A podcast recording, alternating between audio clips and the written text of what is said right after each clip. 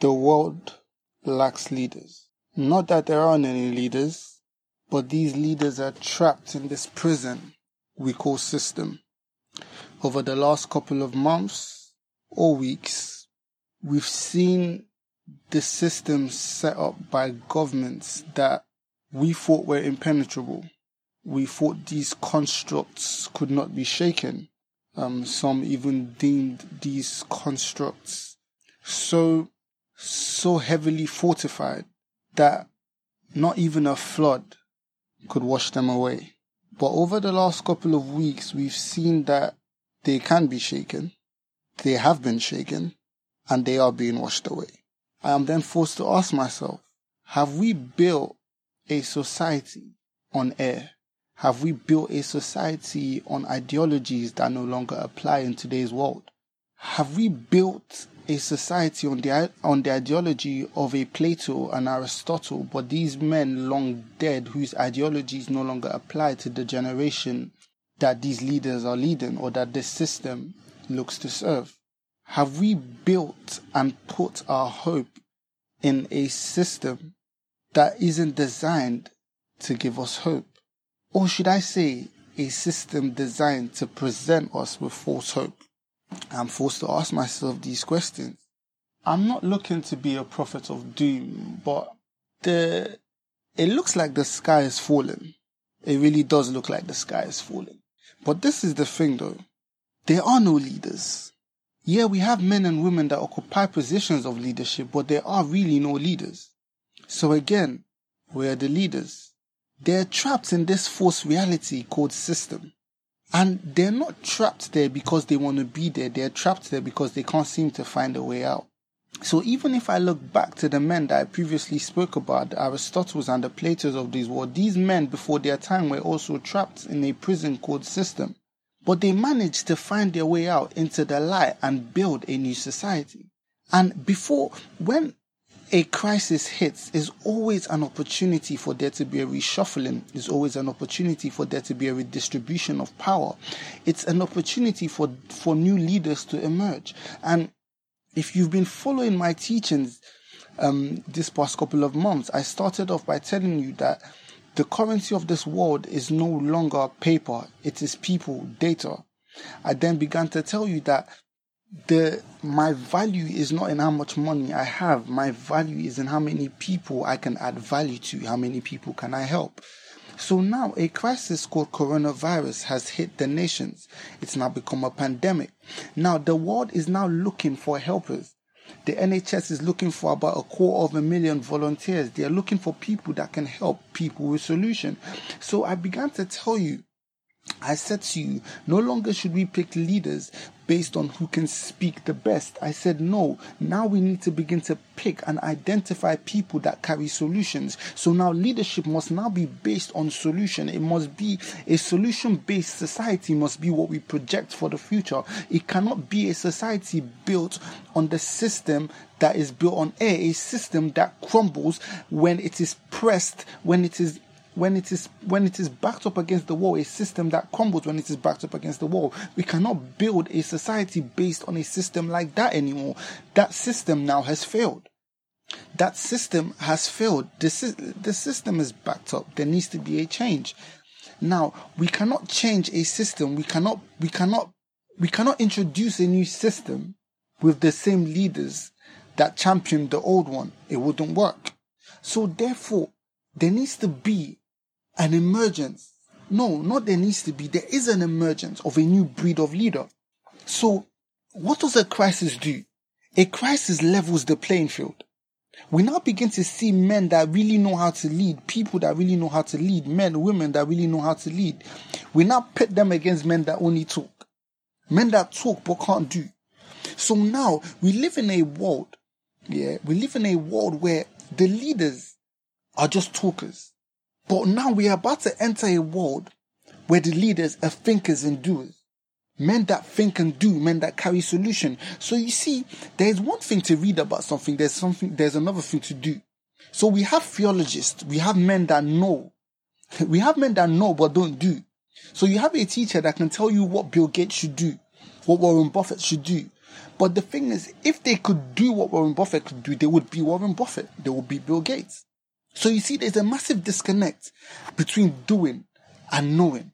But you see, those two things have to come together in one person. The leader that can think and do is the leader that carries solution. That is the leader that carries the future of tomorrow. That is the leader that tomorrow answers to because that man understands how to bridge the gap between having solution and carrying out solution. So he knows the theory, but he just, he only doesn't know the theory. He also practices what he knows. So no longer do we, no longer do we dwell now on people that just know but don't do. Thinkers and doers, these two combinations must be merged in the new generation leader. A man that can think and a man that can do. So no longer now do we bow to rhetoric. It's more like you can speak, that's fine, but show me what you can do. Can you gather one or two people? Can you gather five, ten people? Can you mobilize a whole community to achieve a goal? I've said to you before, who is a leader? One that follows. I am a leader because I've been led or I am being led. I am a leader because I can unify men. I am a leader because I can recruit. So if I'm a leader, I'm a global leader thinking now, entering the mind frame of a global leader, I must be able to unify communities. Remember, a community is an amalgamation of multiple people from, from race to religion to sex to every single thing, every single difference you can think of creates a community. So as a leader, I must be able to unify that community. I must be able to bring people under one banner to achieve a specific goal. So now what is the goal as a society we need to achieve? Coronavirus has to not only be contained but eradicated.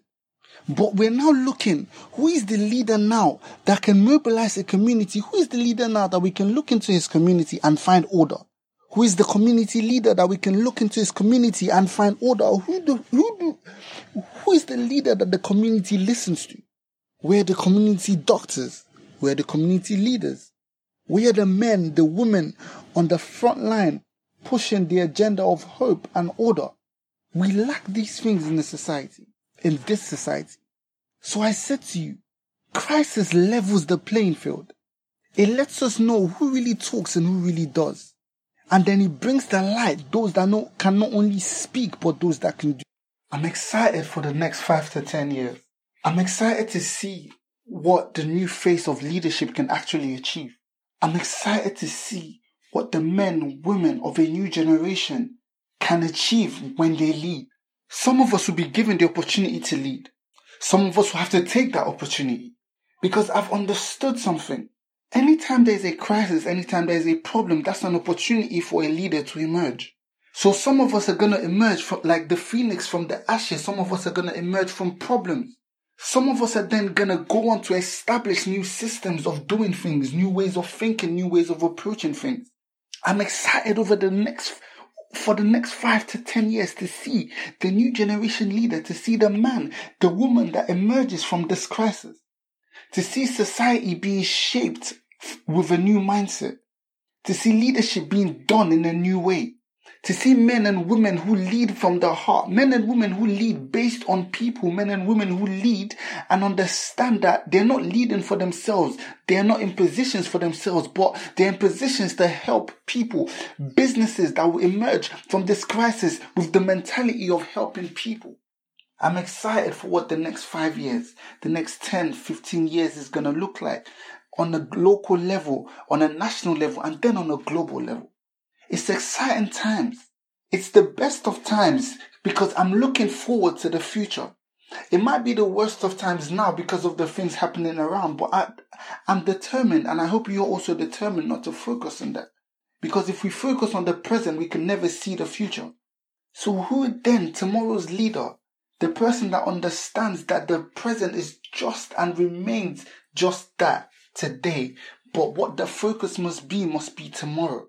So I'm excited the next 10, 15 years to see someone, to see, I'm just excited to see what comes out, the kind of men, the kind of women that come out of this crisis with solution, that come out of this crisis determined, passionate, filled with love for their community so much that that love drives them to change. Gandhi loved India so much that that love drove him to change. Malcolm X, Martin Luther King, These guys loved so much an ideology and that ideology drove them to change. So I'm excited to see a new generation leader, a leader that is formed and whose mindset is just about helping people. Who understands that they don't lead by the money in their bank account, but they lead by the value they're able to impart in people. A leader that understands that change begins systematically, one person at a time. A leader who doesn't, who understands that value is not in money or possessions, but value is in people. And my value increases as a leader when I'm able to input more value into other people. The next 5, 10, 15 years, looking down the line, the new generation leader, this is the person I see. This is the person I see that can restore this nation, that can restore communities to what it should be, thriving economically a man, a woman that understands that their community is a, is a family and must be treated as such. So guys, I'll leave you with those thoughts. Now on the outbreak, I need you to follow the rules, the regulations set out by the NHS. Wash your hands, self-isolate if you must. But understand that there is hope, there is a light definitely at the end of the tunnel. Don't dwell in fear. Don't dwell in panic. Keep your heart steady, keep your mind steady, keep your mind focused. For those out there, the new generation leaders, as I speak to you now, understand that every crisis is waiting for you to emerge as a leader. I'll speak to you guys again on the next episode. Stay safe.